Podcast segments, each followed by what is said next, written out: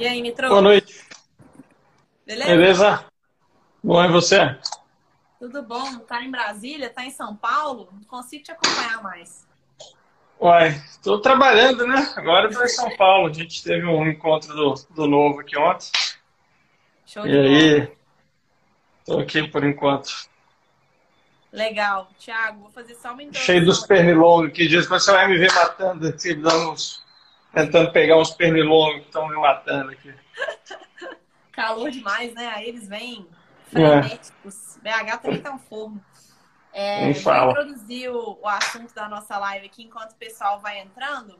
É, eu sei que o tema, o título aí foi super, é, como é que eu posso dizer, É, desesperador, né? Como salvar a educação em BH. É, essa semana a gente teve uma- umas declarações aí da prefeitura é, sobre a condução né, dessa, dessa crise do coronavírus, da nossa educação aqui na cidade. E, de fato, é um tema que a gente precisa olhar com muito cuidado, porque costumo dizer que o, aprendizado do aluno não é como um computador, né? Que você fecha e quando você abre, as tarefas estão lá do jeito que você deixou, né? Todos esses meses aí que Belo Horizonte está sem ensino estabelecido são, são meses perdidos e de retrocesso. E a gente tem visto uma atuação aí da prefeitura de primeiro fechar os olhos para o problema e agora que tem buscado solução, solução, está buscando solução só para o nono ano do ensino médio, do ensino fundamental, para poder empurrar esses alunos para o ensino médio, mesmo sem ter aprendido. E eu trouxe você, né? E aí, conversando com o pessoal aí também, gente, escolhi o Mitrô para falar sobre esse tema, porque é nosso deputado federal, né, que representa a bancada do Novo na Comissão de Educação. É um ativista aí no tema, tem, tem batalhado para melhorar a educação em âmbito federal, né? O que está na competência dele ali. Mas não adianta o Thiago fazer todo o discurso dele de que a gente tem que melhorar a educação básica, sendo que a execução da política de educação básica está no município. Então, esse bate-bola nosso aqui faz total sentido é, para a gente falar sobre a política de forma realmente transversal aí.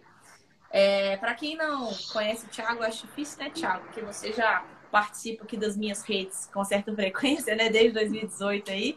É, Tiago, eu conheci ele na Fundação Estudar em 2014. Ele ainda não era nem diretor executivo, né? Tocava o programa de bolsas. No ano seguinte, se tornou diretor executivo da Fundação Estudar. E depois, quando decidiu disputar as eleições para deputado aqui em Minas, tive o prazer e o desafio de trabalhar com ele na coordenação da campanha fomos vitoriosos e hoje ele é o nosso deputado lá em Brasília, melhor parlamentar eleito pelo Rankings Políticos no ano passado. Ele fica bravo, mas eu sempre vou falar isso. E o parlamentar mais econômico também da Câmara dos Deputados, né? Isso é importante também dizer. Show de bola. Mitro, Legal. É. Valeu pelo convite aqui. Prazerão participar aqui Valeu. com você, falar desse tema tão importante e, enfim, ajudar a esclarecer um pouco aí com a, com a turma da situação que a gente está vivendo e é, contribuir um pouquinho com o que acho que deve ser relevante para a educação de BH é, daqui para frente. espero que seja pauta relevante na campanha esse ano, né? Que é um assunto que é importantíssimo para a cidade, para o país e muitas vezes não tem a devida atenção. Então, enorme prazer aqui. Obrigado pelo convite. show de bola. É, a gente tem passado por esse momento aí da pandemia, né? Eu vejo que você está super ativo acompanhando a retomada das aulas das universidades, né? Que é o que está na competência aí federal. É, mas, de fato, quando a gente olha para a educação básica, né? Que é a, a tropa da trópia, que é a, a razão aí do, da gente ter um desempenho tão ruim, tudo começa ali na base. Quando a gente olha para Belo Horizonte, já falei com você sobre isso algumas vezes, né? A gente tem uma desigualdade dentro da própria rede pública que é muito, muito grande. Então, a gente tem escolas que são muito boas e escolas que são muito ruins. É, e agora, na pandemia, esse abismo vai se tornar ainda maior é, entre rede pública e rede privada, que era uma coisa que já existia, mas também dentro da própria é, rede pública, né? E aí, eu queria que você primeiro fizesse um, um diagnóstico aí do porquê que a nossa educação básica ainda é tão é, tão prejudicada, né, em termos de aprendizagem. Aí pode falar como um todo, não de Belo Horizonte especificamente, porque eu acho que as razões elas são parecidas, né? E, e comenta para a gente também sobre o que que seu mandato tem feito nesse sentido para melhorar a nossa educação básica. Bom, vamos lá. É, primeiro, infelizmente, né, educação é um assunto que recebe pouca atenção é, dos políticos, porque é uma área que é uma área técnica, né, você tem especificidades ali de como é, aumentar a aprendizagem dos alunos né, e, e é, conseguir conduzir bons resultados educacionais que é, não tem, assim, né, não é segredo. Você estudar bons casos, entender o que foi feito onde o negócio está dando certo para ir replicar dentro do seu modelo. Então, uma área que você precisa estudar minimamente ali para conseguir ter um bom domínio do que precisa ser feito. E, infelizmente, como a gente sabe, boa parte dos nossos políticos não tem né, essa, esse viés. É, mesmo aqueles que são oriundos da área da educação, muitas vezes têm um histórico mais corporativista, né, de brigar dentro de sindicato por benefícios para a corporação e coisa assim, e não olhar com o viés da aprendizagem do aluno. Né? Então, você tem uma, uma, um conjunto aí de é, uma lacuna de aprendizagem de tomadores de decisão a respeito da importância do tema e do que fazer para conseguir melhorar o resultado. Né? Você não tem interesse político normalmente, porque os resultados da educação eles não vêm de um ano para o outro, não vêm dentro de um mesmo mandato. Então, o político que está interessado só em ganhar a próxima eleição, ele não vai olhar para essa área porque você é, conseguir melhorar os resultados de aprendizagem, coisa assim, vai levar né, um tempo. É, e aí não vai dar tempo de na próxima eleição ele colher os frutos disso. E depois você também tem é, muito interesse político para o mau uso político da educação. Né? Você tem muita é, indicação política para a escola, para diretor de escola, em BH e eleição, que é um sistema ruim também, é, mas um pouquinho melhor do que a indicação política. Uhum. É, mas mesmo eleição torna com que a escolha de um diretor de escola seja uma escolha política, não uma escolha técnica. Né? Então, uma área muito politizada nesse sentido também, né? que obviamente o diretor, professor de escola são referências no bairro e por vezes acaba tendo ali um uso político disso. É, então, acho que juntando esses três fatores, né, é, os, os, gestores normalmente não conhecerem da área, você não ter um interesse político é, é, de curto prazo na educação, e você tem um, um, interesse político ruim de buscar politizar educação de uma forma. Eu não estou nem falando de conteúdo, coisa assim, isso acontece, eu estou falando de usar o diretor de escola para fazer campanha e coisa assim, uhum. né? É, e isso acaba prejudicando e faz com que a área seja sempre deixada em segundo plano. Então, foram décadas e décadas né, é, de pouca gente olhando para a educação é, e faz com que essa área seja relegada e a gente tenha resultados ainda tão ruins aqui no, no Brasil. A MH até tem, é, assim, é, a nota é ruim, mas está entre as melhores capitais do Brasil. Né? Uhum. Então você pega, está até olhando aqui uns dados, né? o IDEB dos anos iniciais, né? que é do primeiro ao quinto ano do ensino médio, a gente está é, tem o quinto melhor desempenho entre capitais do Brasil. É, uhum. Só que a nota é ruim. Né? A nota é 6,3 de 0 a 10. Né? Então, assim, é, você tem uma nota mediana, te coloca já numa posição de destaque e tem crescido, mas não tão rápido quanto a gente acha que poderia crescer nesses últimos anos. 2015 para 2017 cresceu 0,2 só.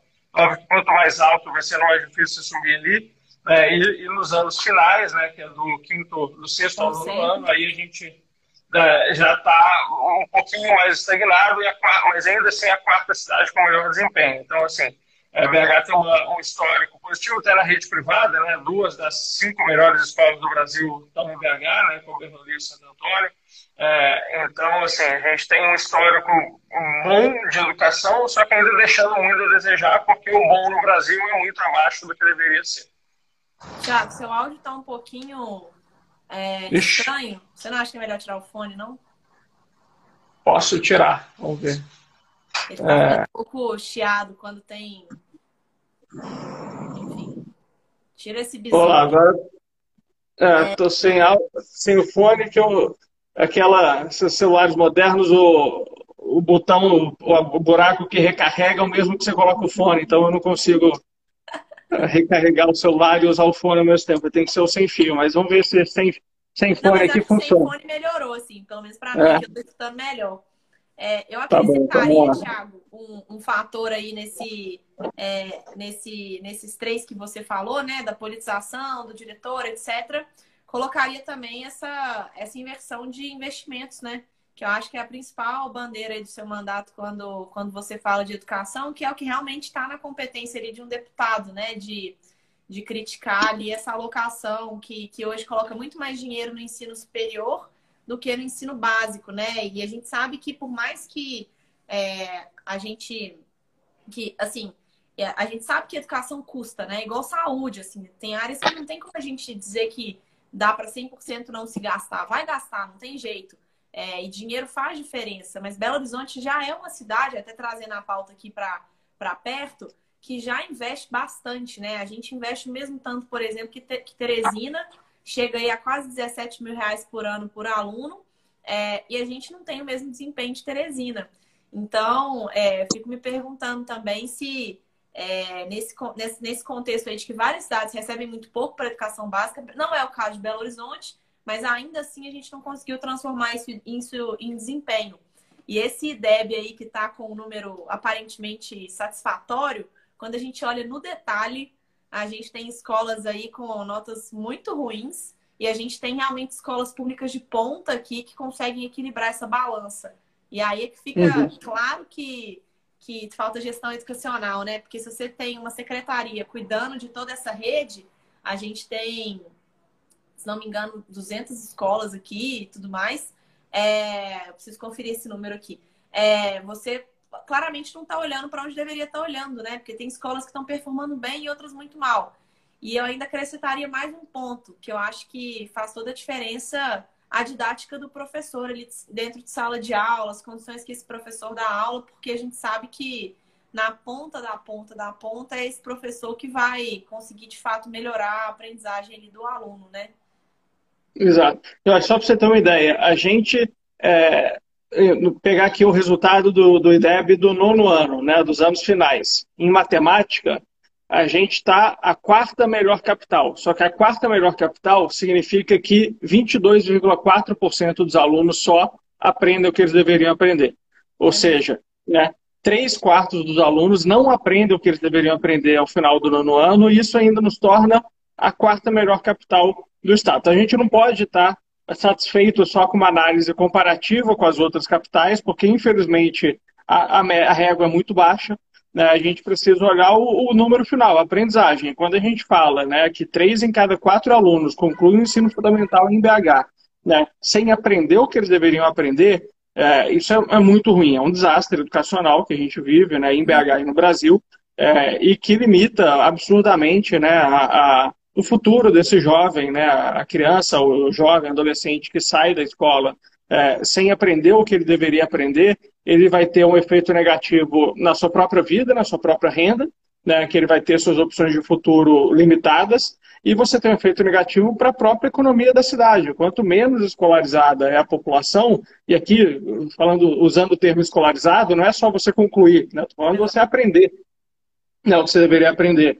É, você vai ter uma economia de muito mais baixa complexidade do que você poderia ter e, consequência, menos renda, menos riqueza sendo gerada no município. Então, é, é esse deveria ser uma pauta prioritária para qualquer candidato à prefeitura, para o atual prefeito, né, e infelizmente a gente não vê esse entendimento. Quando a gente ouve o Calil falar de educação, é de chorar, né? Porque assim, são aquelas frases de ah, não vou colocar os alunos no ensino remoto porque isso prejudica o pobre. Aí vai fazer o quê? Cruza os braços, né? Então, é, enfim, é, infelizmente a gente ainda não tem a, a prioridade que deveria ser, ser dada para a educação de BH é, em pauta nos nossos governantes.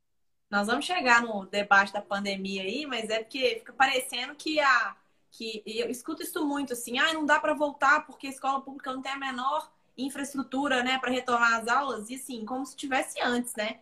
Só que todo mundo aceitava que essa infraestrutura era ruim antes, e agora a pandemia, parece que porque tem a pandemia, nós vamos conseguir resolver 100% dos problemas de infraestrutura das escolas para poder voltar a funcionar, né? Mas nós vamos chegar nesse, nesse tópico, e aí, ainda é, entrando nesse diagnóstico um pouco mais profundo da educação de Belo Horizonte, é, eu queria falar do, do Escola Plural, assim, que para mim é talvez um dos projetos mais bisonhos que a gente tem na Prefeitura de Belo Horizonte, é, que é aquilo que a gente costuma, né, liberais, a gente costuma falar isso muito, que é o, são os incentivos mais burros que a gente poderia ter para melhorar o sistema, assim.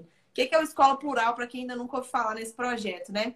ele divide os anos escolares do ensino fundamental ali, do primeiro ao nono ano, é, em ciclos escolares. Então, você junta o primeiro, segundo, terceiro ano num ciclo, o quarto, quinto, sexto em outro ciclo, o sétimo, oitavo e o nono em outro ciclo. E você só pode ter reprovação ao final de cada um desses ciclos. Então, você empurra o aluno para frente. Então, assim, por mais que ele não tenha tido as melhores notas, os 60% ali de nota no primeiro ou no segundo ano, você empurra ele para o terceiro. E a argumentação, ela até tem uma boa intenção no, no, no pano de fundo, que é você evitar evasão escolar, que muitas vezes quando esse aluno repete, repete, repete muitos anos, ele acaba evadindo do que persistindo ali para melhorar para um ano seguinte.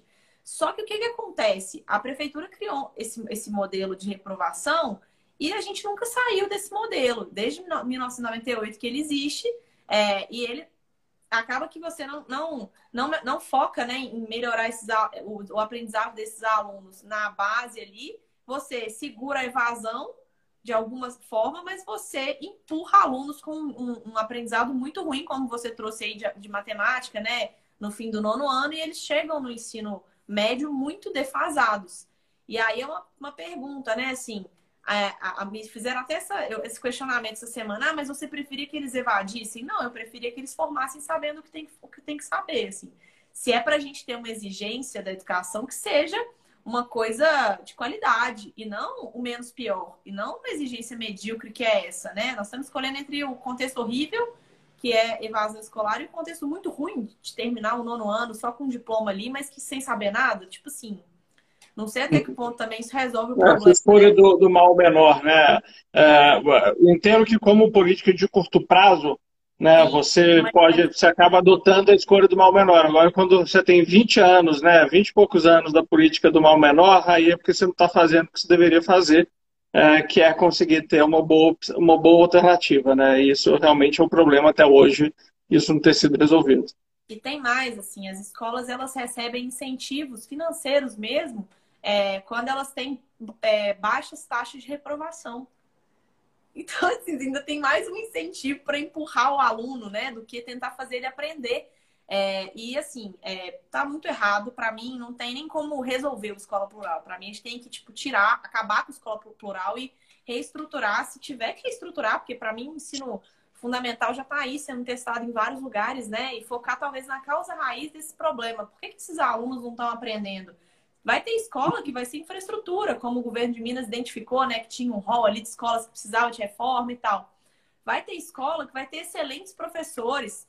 E aí tem uma ideia que o, o meu voluntário de educação, o Igor, ele estudou isso um tempo no Japão, que é um sistema de rodízio de professores. Lógico, gente, não é de um em um ano, não é de dois em dois anos, mas pelo menos fazer um giro ali na rede desses ótimos professores com outros que eventualmente estão tendo algum desafio para você equalizar essa educação, pelo menos, já que você não consegue subir todo mundo ao mesmo tempo. Então, realmente o diagnóstico ele nunca vai ser simples, né? educação é um tema super complexo, mas é importante olhar no detalhe, porque a impressão que as pessoas têm é essa, é essa aí que você narrou no início. Pô, mas nós somos a quarta melhor capital do Brasil, como assim nossa educação é ruim? Olha o dado no detalhe, né? Visita as escolas, vê o desempenho dos alunos, que a gente vai ver é, como que sim a nossa educação ainda é muito ruim e você falou uma coisa super importante, né? Que o futuro desses jovens acaba sendo definido de acordo com o CEP, né? Porque a, prefeitura faz a alocação desses, dessas matrículas de acordo com a distância da casa deles para a escola. Se eles derem sorte cair nessas escolas de ponta que eu falei, ótimo, vão ter um, um futuro melhor aí. Mas se caírem numa escola muito ruim, vão ser empurrados e empurrados aí até se formarem, mas sem adquirir um conhecimento necessário para entrar para o mercado de trabalho, ter emancipação financeira, né? Etc. Estou vendo só os comentários aqui.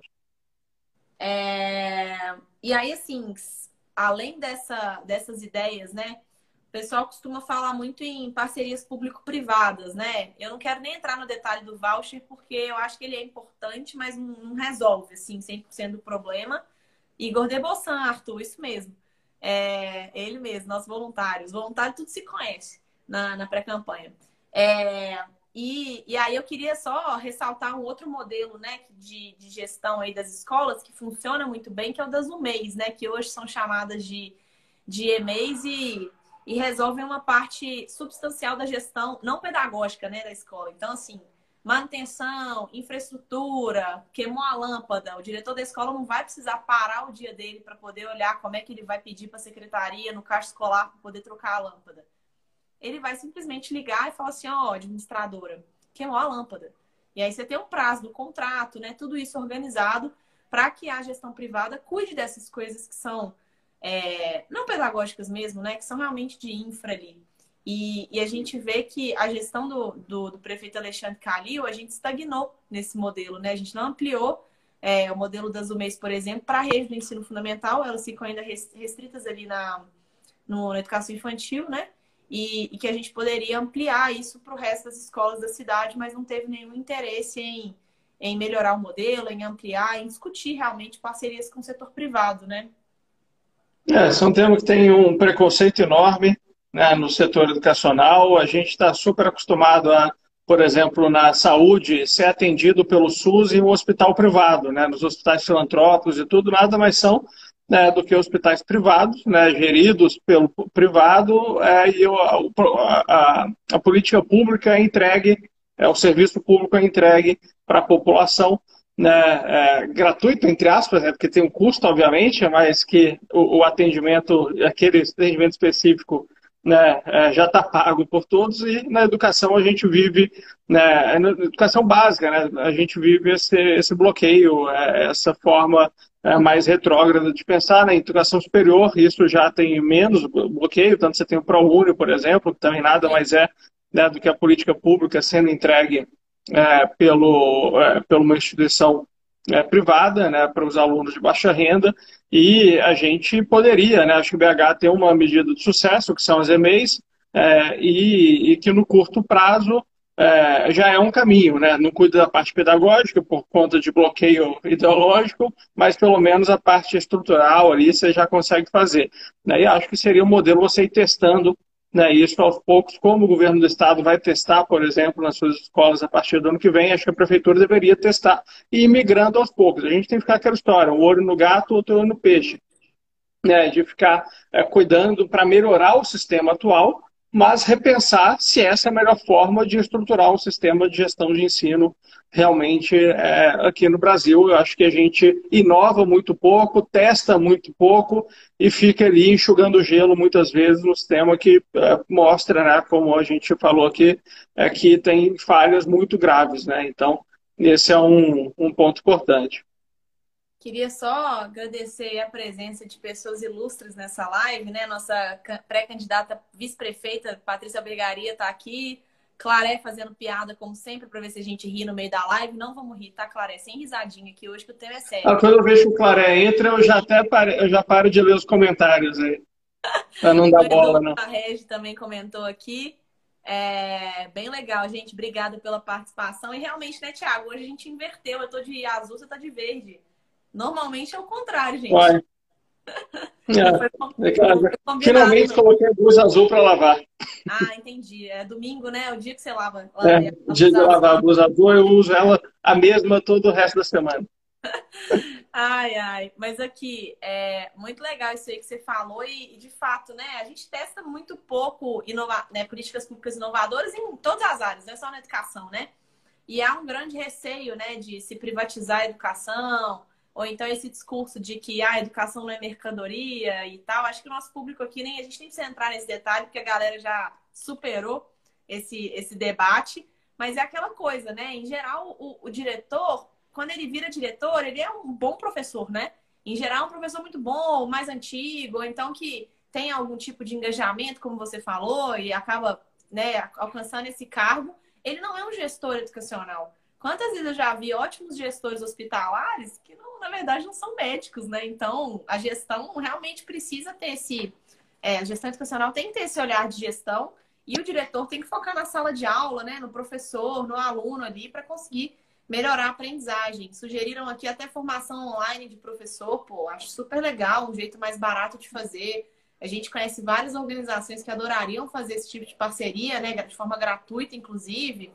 Enfim, tem várias ideias, mas a gente está chegando na metade da live aqui eu queria partir para o próximo tópico, que é, de fato, educação na pandemia, né? Que bagunçou aí completamente a vida de todo mundo e, e na educação não seria diferente. aqui em Belo Horizonte, para contextualizar para o pessoal, já falei disso várias vezes, mas vou dar um panorama geral, né? A gente suspendeu as aulas naquela, naquela semana fatídica ali do 17, 18 de março, cada, cada prefeitura demorou aí uns dois, três dias para aprovar o decreto. E a prefeitura decidiu não adotar o ensino remoto, diferente né, do governo do estado, que adotou o PET ali, é, usando a TV da Rede Minas, usando ali a, a, o YouTube, né, com um plano que, lógico, não vai ser o melhor plano de aulas remotas do mundo, mas já é um, uma, um esforço de continuar o ensino. Em Belo Horizonte, a prefeitura decidiu não, é, não continuar e deu autonomia para as escolas é, de se organizarem livremente. Então, cada professor ali decidiu o que ia fazer com a própria matéria. É, tem uns que estão mandando PDF no WhatsApp dos alunos e vendo foto de resposta, tem outros que estão fazendo live no Facebook, uma coisa completamente é, desorganizada. Não se tem um plano, por exemplo, se os professores têm que continuar o, o, ensino do ano, até onde eles vão, até que matéria que eles vão. Então, assim, realmente está uma, uma bagunça. É, e o prefeito, né, quando questionado disso, falou o que você comentou que mais cedo, que seria um desrespeito com os mais pobres adotar ensino é, Eu até recuperei a, a frase dele específica que foi aula remota é agressão à pobreza, né? E deixar o aluno sem nada em casa é o quê? É uma agressão à, à, à inteligência do, da população, o prefeito falar essa frase. Né? Então, assim, é, infelizmente, a gente ter essa mentalidade no prefeito de BH não ajuda em nada, né? A gente já sabe as dificuldades né, que, que o ensino público tem no país. Né? Obviamente, a pandemia é um desafio que todos estão tendo que viver, Muito mas os desafios estão aí para ser superados. Né? A gente não pode admitir que a alternativa para a situação da pandemia seja cruzar os braços, que é, é o que o, o, prefeito estimulou que fosse feito. Você tem casos aqui ali dos diretores, dos professores que estão tentando se virar, mas a política pública da Prefeitura de Belo Horizonte de educação na pandemia é não fazer nada.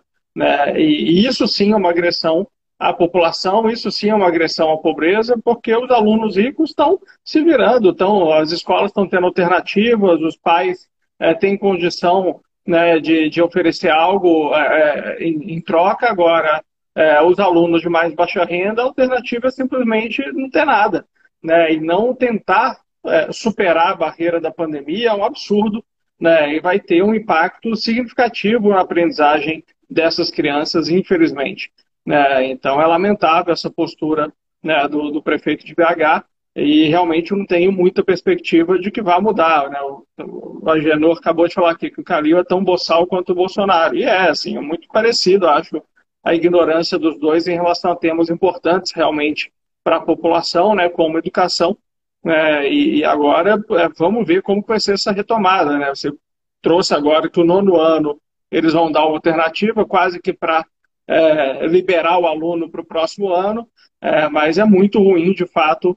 É, óbvio, não estou falando que é fácil, tá? mas é tanto a, a transição para o ensino não presencial, é, quanto agora a retomada das aulas. São decisões difíceis de serem tomadas. Agora, a decisão mais simplista de ser tomada é não fazer nada. Né? E essa que foi a alternativa à decisão tomada pela decisão de BH, e sem dúvida nenhuma, essa é a pior decisão possível. É, e assim, é, é claro que a gente sabe do desafio da infraestrutura para esses alunos da rede pública. A gente sabe que todo mundo não vai ter um computador, que todo mundo vai ter uma internet com uma rede né, é, satisfatória ali. Mas a gente poderia estar tá já há seis meses descobrindo onde estão esses pontos e tentando melhorar esses pontos, né? O da fala muito isso. É, não é porque o programa não é bom que eu não vou implementar, porque alguns não vão ter acesso. E os outros que poderiam estar tá tendo acesso já há seis meses, né? E querendo ou não, política pública é teste. Então, já tinha, a gente já teria seis meses aí de testagem, de melhoria, de apontamento dos professores de onde o conteúdo não ficou bom, de feedback dos alunos. Enfim, uma série de coisas poderiam estar sendo feitas, uma parceria, inclusive, com a própria é, rede de televisão, né, para poder transmitir essas aulas em algum momento, é, transmissão pelo YouTube, enfim. Tem é, cartilha, né? A apostila que você dá. É, é, poxa, se o governo do estado está conseguindo chegar, fazer chegar cartilha, tendo 853 municípios, né? A prefeitura de Belo Horizonte, que tem uma, uma cidade só, com uma densidade populacional grande, né, é, não consegue fazer um mapeamento de onde estão essas famílias, entregar uma apostila uma vez por semana, é, que o aluno vai assistir a aula pela televisão ou pelo YouTube, né, ou alguma outra alternativa, né, acho que isso foi realmente assim, é uma negligência absurda da Prefeitura de Belo Horizonte com as crianças e jovens da, da nossa cidade. É, e assim, é uma comparação é, que eu vou fazer aqui talvez simplista, né? Mas a prefeitura conseguiu se organizar regionalmente para distribuir as cestas básicas para todos esses alunos que ficaram sem a merenda.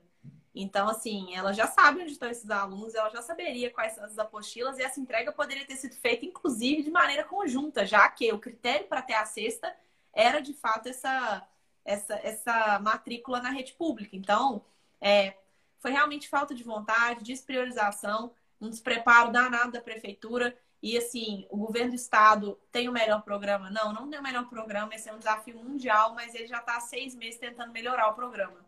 E aí a gente. E olha que Belo Horizonte ainda tem. É, o, Minas Gerais, na verdade, é o segundo estado com o menor índice de municipalização né, do, do Brasil. E Belo Horizonte, a gente tem 30% das escolas que ainda são do, do estado, né, no ensino fundamental. Então, ainda tem alunos aí que estão recebendo é, a educação porque fazem parte da rede estadual. E a rede municipal completamente abandonada, né? E, e aí, agora entrando no, no, segundo que eu achei, no segundo assunto que eu achei ainda mais alarmante, né? Que foi essa retomada de ensino remoto somente para os alunos do nono ano, né? Saiu uma portaria essa semana e, e a fala da secretária, ela, ela, ela fez manifestações muito infelizes nesse período da, da pandemia, junto com o prefeito e tal. E ela falou, né, essa semana que as atividades que estão sendo desenvolvidas, mesmo não sendo da grade curricular, são atividades pedagógicas, mas basicamente eles estão assim, entendendo como é que a família está passando esse momento de pandemia, dando atividades pontuais para os alunos, uma coisa, como eu falei, sem organização. E agora a prefeitura decide que, nossa, tem um nono ano aí, né? Precisamos formar esses alunos, porque como é que a gente vai mandar eles para o ensino médio se eles não forem aprovados? E ensino médio, gente, como eu falei aqui, competência do Estado, né? Então, a prefeitura está literalmente lavando as mãos dela em relação a esses alunos do, do nono ano. Vai fazer um 50 anos em 5 aí, né? Vai querer dar esses três meses que faltam para o ano acabar, ela vai querer recuperar o ano inteiro num projeto que ela está começando a rodar, claramente não vai ser o melhor EAD possível, só para poder empurrar esses alunos para o ensino médio. E sobre os alunos do oitavo ano, a secretária teve coragem de falar que as matérias são condensáveis. Dá para fazer dois anos em um. Então, assim, que eles vão aprender dois anos em um no ano que vem. Não estão aprendendo nem um ano, né? Já não aprende quando está no tempo certo, imagina agora que vai condensar tudo, né? Então, enfim, acho que é mais uma prova que precisamos urgentemente mudar a liderança da nossa cidade. É, e aí, é, só falando mais essa portaria para o pessoal, né? Vai espremer um ano em seis meses, então os alunos vão ter aula aí até fevereiro para poderem passar para o ensino médio. É, ela começa de repente, sem planejamento, garante aprovação automática dos alunos, sem comprovação de aprendizagem, mas isso já aconteceria por causa do, do escola plural, né? Empurra os alunos aí para o ensino médio, como eu falei. Nada foi decidido em relação aos outros anos. Então, primeiro, segundo, terceiro, quarto, quinto, sexto ano, sétimo ano estão sem um plano. Se ela consegue fazer o EAD para o nono, por que não fazer para os outros alunos, né? É, enfim, reforça aí essa, essa, essa discussão da escola plural, né? De passar os alunos sem necessariamente o aprendizado comprovado. E aí esse pepino vai chegar na mão do Estado e, e a Júlia já fez uma declaração de que não vai aceitar esses alunos. Eu não sei se você chegou a ver, mas que sim. É, ela disse que não adianta empurrar, porque não vai conseguir garantir ritmo, né? Quando esses alunos chegarem ali na, na rede estadual, porque vão estar com uma defasagem educacional muito grande. Que é isso, né, Tiago? A pandemia é, deixou esses alunos sem aula, não é como se eles fossem retomar simplesmente de onde eles pararam, né? Especialmente os mais jovens, que estão numa idade ali de começar a ter disciplina para estudar, começar a entender né, das matérias e tudo, eles vão ter um retrocesso desses meses, então a gente já teria que, que correr com, essa, com, esse, com esse aprendizado e a coisa tem ficado ainda pior por, por ter seis meses aí sem nenhum tipo de contato com atividades de fato pedagógicas, né? É, tem uns comentários aí, você quer responder, Thiago? Deixa Nossa. eu ver. Me desculpe, mas a estratégia utilizada pelo governo também não é das melhores. Não passa de uma ilusão de inclusão. A adesão dos alunos é baixíssima. É, você come... Luiz Otávio. É, Luiz Otávio, acho que vai, assim, é, como a gente está falando aqui, ninguém é, tem a ilusão de achar que a alternativa que está sendo dada durante a pandemia é a mesma coisa do que a gente ter as aulas é, presenciais. Agora, estão é, sendo testados, essa questão da adesão dos alunos é baixíssima. É, acho que a gente tem que olhar os dados, tá? você às vezes pode ter uma impressão de, do seu entorno, uma coisa assim, mas quando a gente olha os dados do, do governo do estado, é, os números não são baixíssimos, né? A gente pode resgatar aqui durante a live né, as últimas informações do governo do estado, né, e tem muitos alunos que têm conseguido dar continuidade aos estudos é, com as alternativas que foram dadas. Que foram dadas. São alternativas perfeitas? Não. É, ninguém estava buscando uma alternativa perfeita nesse, é, nessa situação. A gente estava buscando alternativas possíveis é, e essas alternativas possíveis estão sendo continuamente melhoradas. Né? Então, certamente tem possibilidade de melhoria. Não sei se você é da área educacional ou tem algum contato. É, se for da área, melhor ainda, que pode nos ajudar né, a fazer é, essas críticas construtivas e ajudar o governo a melhorar. Mas pode ter certeza que, é, novamente, como a gente falou aqui antes, é o que está sendo feito agora é a alternativa possível e a melhor alternativa né, face à situação que a gente está vivendo a pior alternativa era realmente cruzar os braços com a justificativa de que é muito difícil, que ia dar trabalho, que a adesão ia ser um desafio e coisa assim. Então, se tiver informações aí, dados concretos para a gente, estamos à disposição para a gente levar esses dados para o governo do estado e ver como que isso pode ser melhorado.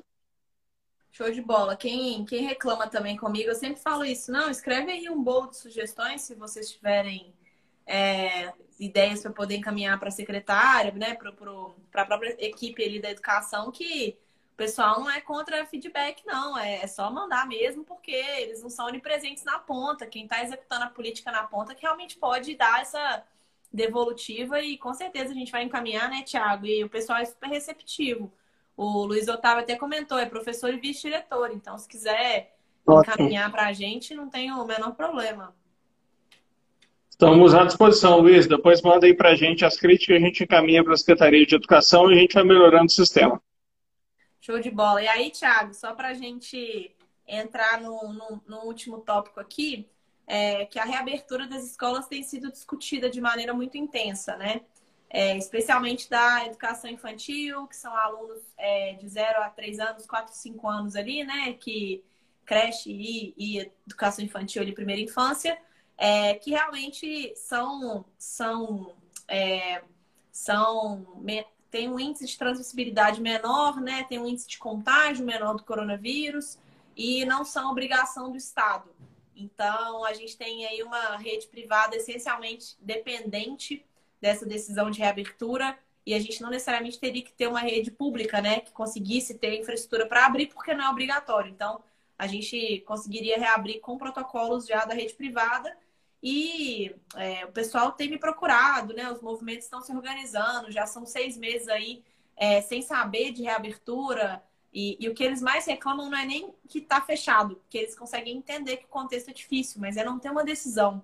Se tem um prazo para reabrir, se não vai ter, porque aí decidem encerrar o negócio, seguem em frente e tudo mais. É, queria entender sua opinião, assim, você acha que é possível a gente discutir reabertura? Se é contra? É, eu confesso que eu já tenho adotado uma linha bem mais pró-reabertura, vendo os movimentos aí de outros países, de outros estados, mas queria ouvir sua opinião. A gente ainda não conversou sobre isso. Assim, acho que também, de novo, não, não tem é, a solução fácil. É, a pandemia no Brasil está longe de ter acabado. Né? As pessoas, às vezes, por já estar tá várias cidades com processo de abertura, se esquecem que a gente ainda tem aí centenas de mortes diárias, né? 130 e poucas mil mortes já no Brasil e centenas de mortes sendo é, detectadas diariamente. Óbvio que alguns estados, como Minas Gerais, isso tem sido decrescente nas últimas semanas, o que é positivo, mas a gente não pode esquecer que ainda vivemos numa situação de pandemia né, e precisamos tomar cuidado com isso. O que é, mais me incomoda nessa situação de BH é a falta de previsibilidade, a falta de critério adotado. Né? A gente viu os soluços que foram dados pela prefeitura ao longo dessas últimas semanas e meses todos, né, reabre, fecha, ah, agora pode terça, quarta, quinta e sexta não, né, um pouco, bastante sem critério, é, e acho que sem levar em consideração os efeitos na educação também de você não ter essa previsibilidade, se dá, se não dá, e nós temos tido bons exemplos né, é, no, no, no, país de lugares que estão reabrindo com cuidado. Né? Você tem Porto Velho, Manaus. Manaus teve um problema na rede pública, mas a rede privada, por exemplo, já tem dois meses que as aulas retomaram é, e não teve nenhum caso ali de, de Covid na, na rede privada. É, então, acho que, como é, todo processo de reabertura, você tem que ter critérios, né? as escolas são lugares de aglomeração, é, mas, novamente, é, por que não permitir que, caso os pais queiram colocar os filhos né, por adesão, né, você fazer uma reabertura gradual só dos pais que é, quiserem colocar, você ter ali todo o cuidado sanitário. Né? Nós não temos ainda uma solução mágica, mas eu acho que é, você estar às cegas como você está hoje é realmente a pior solução. Né? E acho que é, protocolos de, de reabertura e, e testagens, né? É, não, não teste do Covid, isso também é importante, mas testes no sentido de, é, de você permitir que algumas é, alternativas sejam construídas seria importante, mas o que a gente tem hoje é que, é, infelizmente, está cegas. Né? Belo Horizonte não aderiu ao menos consciente do governo do estado que estabelece os protocolos de reabertura, então a gente fica sujeito à criatividade ali da prefeitura e, e realmente eles têm sido é, muito criativos de forma negativa, né? De, de é, vir com soluções que não tem muito ali, né, a, a, meu ver, com uma fundamentação de como que essas decisões são tomadas.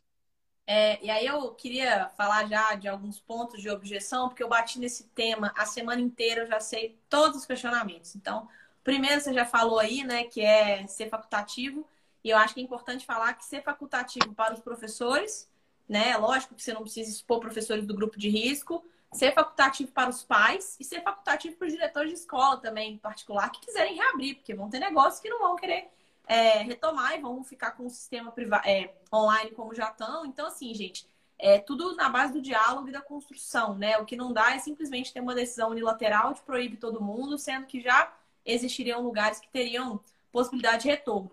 Um outro ponto é de começar realmente nessas áreas em que não tem a prestação de serviço pelo Estado, pela Prefeitura, para que o setor privado pudesse ter esse respiro, pudesse voltar. É, porque, de fato, a gente. E aí vem o terceiro ponto: a gente vai ter uma sobrecarga da rede pública em função do fechamento de várias escolas, especialmente as pequenas escolas, né? Aquelas ali de bairro que tem 100 alunos, 150 alunos, que são escolas menores. Então, é, a prefeitura bateu no peito, disse que pode mandar que a gente absorve, mas vai absorver como? Vai construir mais escola? Nós vamos engessar de novo, né, com essa lógica de construção de mais escola, mais escola? Não tem sido estudado nenhum tipo de, é, de projeto de parceria público-privada para usar essas vagas do setor privado que já estão ociosas, que poderiam ser financiadas pela prefeitura, né? E aí acho que é um modelo que funciona porque esses alunos já estariam ali com aqueles professores, naquela rede, etc. É, e também tem um outro desafio aqui que o Marcelo já perguntou: se colocar só os pais que querem se livrar dos filhos e os outros ficaram no prejuízo, ninguém quer se livrar dos filhos, viu, Marcelo? O pessoal tem que trabalhar. Então a gente tem reabertura econômica da cidade, de comércio, de atividades, e a gente não tem onde deixar as crianças. Isso é um desafio, porque essas crianças estão ficando muitas vezes com os avós, que são do grupo de risco, retornando para casa no fim do dia, encontrando com esses pais né, que tiveram que ir trabalhar e estabelecendo esse risco maior de contágio.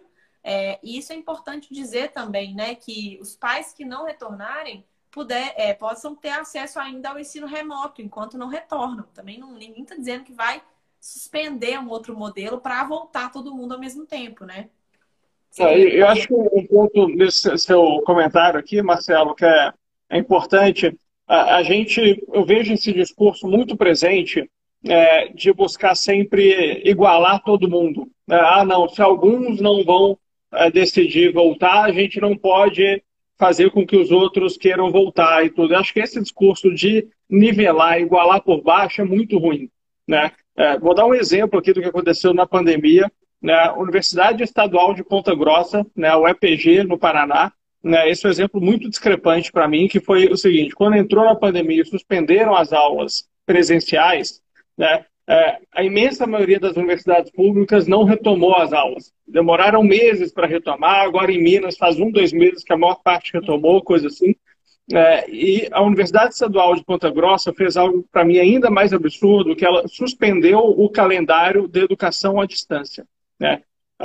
e por quê? Qual foi a justificativa dada? É porque como eles tinham interrompido as aulas presenciais, né, eles também interromperam as aulas é, remotas, a educação à distância, para manter a equiparação, o tratamento igual para todos os alunos. Olha como que essa lógica nossa de nivelar por baixo, porque você não consegue ter aula presencial para os alunos do curso presencial, você não só não pensa numa alternativa para eles migrarem para o não presencial, quanto você paralisa as aulas EAD que poderiam ter continuidade normalmente para ter essa isonomia.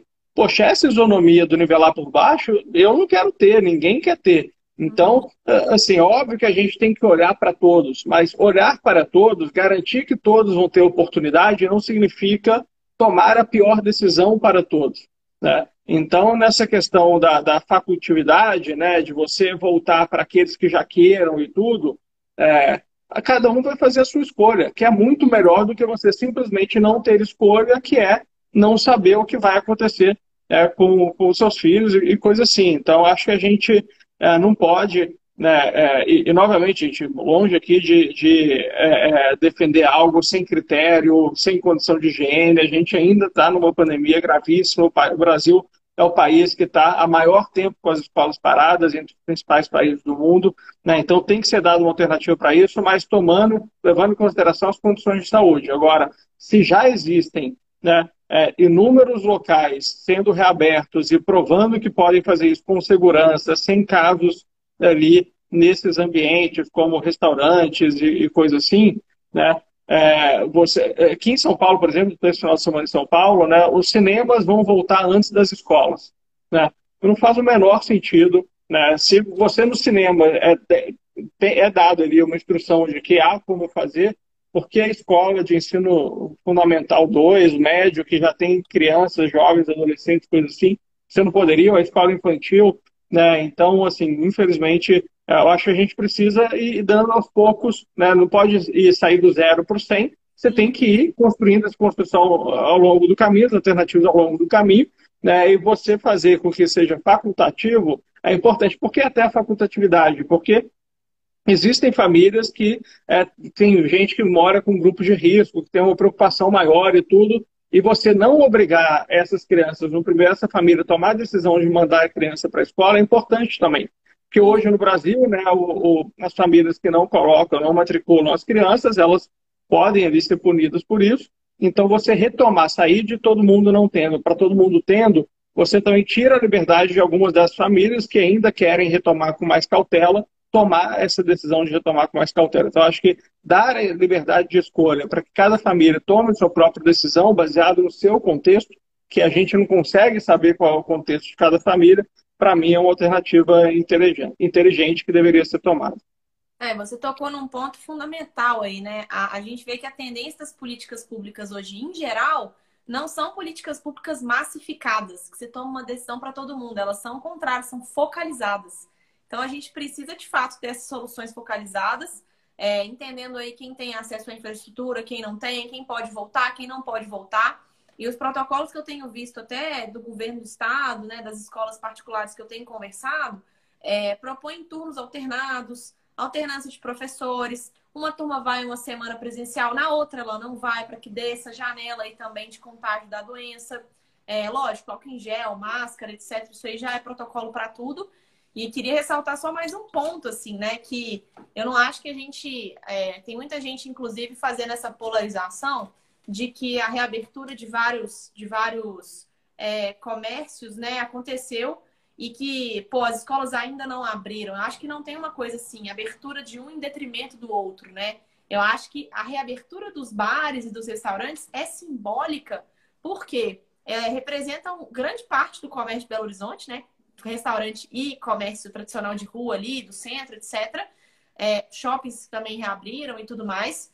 e as crianças já estão socializando nesses espaços. Então, a gente já tem uma exposição maior das pessoas nessas atividades, o que ainda reforça que a gente poderia estar retomando as aulas também, né? Então, até porque essas atividades para os alunos são muito mais importantes do que a reabertura é, do comércio, que é mais importante para os donos de comércio ali, para os donos de restaurante, etc. Só acho que a gente não pode também é, querer equiparar e, e, colocar uma coisa em detrimento da outra, porque a, o, o, isolamento né, e o fechamento do, das atividades num primeiro momento foi pensado para a gente fortalecer a rede de saúde.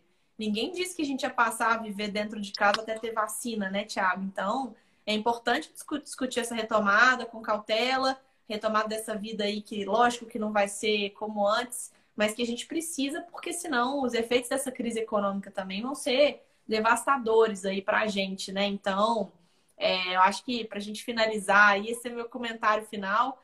Acho que Belo Horizonte vai pagar um preço muito alto, porque esses efeitos a gente só vai ver daqui a 15 anos, né? 10, 15 anos, quando esses jovens não conseguirem entrar aí no mercado de trabalho, não conseguirem passar numa faculdade, não conseguirem de fato é, sonhar, né? Pro, pro que a gente poderia permitir que eles sonhassem caso eles tivessem acesso a uma educação de maior qualidade. Eu não sei, eu não consigo nem medir assim quais vão ser esses efeitos daqui a alguns anos para a educação como um todo da nossa cidade, né? Uhum, exato. Só aproveitar aqui, concordo com o que você falou, dar um abraço aqui para o professor Denis, futuro reitor da UFO, da Universidade Federal de Uberlândia, está aqui acompanhando com a gente. Está lá em campanha. Sou contra o modelo de eleição. Ai, Tiago, você travou. Tiago, você travou. Ah, pronto, no final da live, não acredito. Gente, o Thiago travou para vocês também ou só para mim? Ah. Oi. Você Eu você travei, voltou. você travou. Você tinha travado para mim, não sei se fui eu ou se foi você. Putz. Bom, gente, queria agradecer para vocês aqui pela presença. Quem ainda não deixou um comentário, deixa um comentário aí agradecendo, se gostou, se não gostou da live. Oi, Thiago, você voltou, meu filho? É, não sei se sou eu que travei ou você que travou, mas eu, eu fiquei um tempo sem te ouvir. Thiago volta, muito bom. não, eu estava aqui Era eu. Pessoal, o João Flávio pediu para a gente mandar um salve aí para Ouro Preto. Tá mandado. Você estava falando do Denis lá de, de Uberlândia. Isso, que está aí também em campanha para reitor da UF, está falando que sou contrário a ter eleição para reitor, mas já que existe, vamos votar em um cara que nem o Denis, né? Aproveitar que temos boas opções. Show de bola, Tiago. Queria te agradecer pelo tempo aí nesse domingão à noite. Te espero em BH, que nós temos agendas aí essa semana. E muito obrigada mais uma vez pelo papo super qualificado. É sempre bom falar de, de educação com você. Não, prazer. Siga firme aí nessa pré-campanha. Falta só uma semana e meia de pré-campanha, daqui a pouco já é campanha de verdade. Ó, pessoal que está aqui me acompanhando, que ainda não conhece Marcela Trópia, por favor, sigam aqui a nossa pré-candidata à Câmara de Vereadores de BH. É, fortíssima candidata e, é, é, como vocês puderam ver aqui, muita qualidade, traz ideias com profundidade, vai poder fazer essa diferença que a gente precisa ver na nossa política de BH é, a partir do ano que vem. Então, conto aí com, com o apoio de todos vocês que me acompanham para acompanhar aqui o trabalho da Marcela também. E da outra vez. E semana que vem estamos aí. É verdade.